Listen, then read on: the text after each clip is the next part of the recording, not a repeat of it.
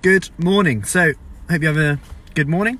We had our um, higher intensity session today, which is on Tuesday and Thursdays in Marlborough. Um, really, just for the ladies who want to take it a bit further, who have maybe been through the Kickstart program and want to kind of level up with that.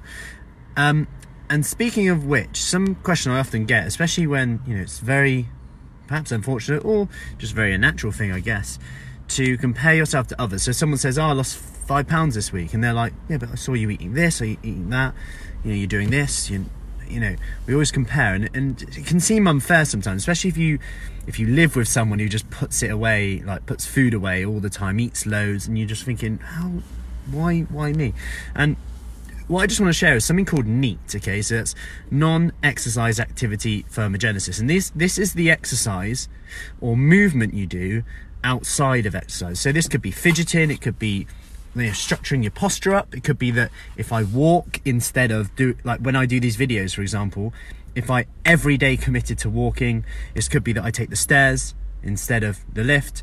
Hi Angie, these are things that you do on a daily basis without really structuring in or calling exercise or even rec- reconciling really you don't really like kind of acknowledge that you do it so one study let's look at what it showed was um, they overfed people by a thousand calories a day for 10 weeks and some people only put on 0.8 kilos okay whereas other people put on 9 kilos and it's really interesting because you could say, you know, you could debate all day about, you know, whether they actually ate that much, etc. But what they f- did find was that some people increased their NEAT, so their movement, their fidgeting, um, how many calories they burn from like just walking a bit more than normal, from to up towards 800 calories a day. So they were burning 800 calories more a day than they were when they were eating less. Because of just through movement, whereas other people actually decreased it. And you see it in twin studies sometimes. They, they say they find like why is why can you feed a twin this diet and a feed feed a twin this diet? There must be more than genetics here. One fidgets more than the others your phone probably went a bit crazy then because I fidgeted. Um, so if you're fidgeting right now you're burning more tapping your legs. You know have you ever done that? You know like a nervous person maybe like tapping their leg more they're burning more calories. Um, Angie says something weird going on with my phone. I can't hear you. Maybe clip clip the side bit. Clip the side bit turn it up. Well, hopefully it comes on. Anyway, um, so yeah, that's that. I just thought I'd bring that up because what this means in practical terms is, well, if you're on a real starvation, low calorie diet, your body will probably f- kind of send you signals to feel a bit tired. You might move less.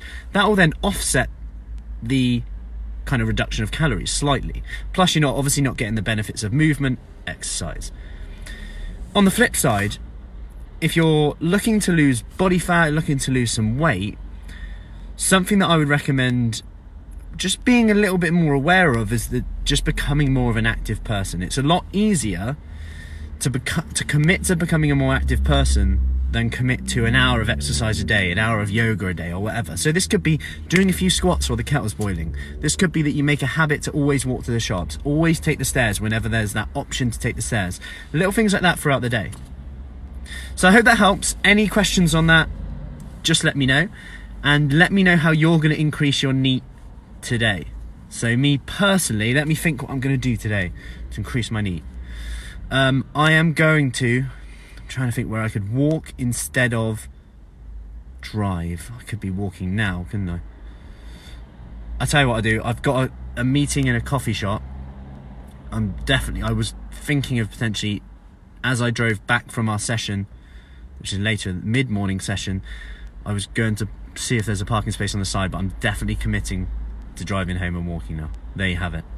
NEAT increased.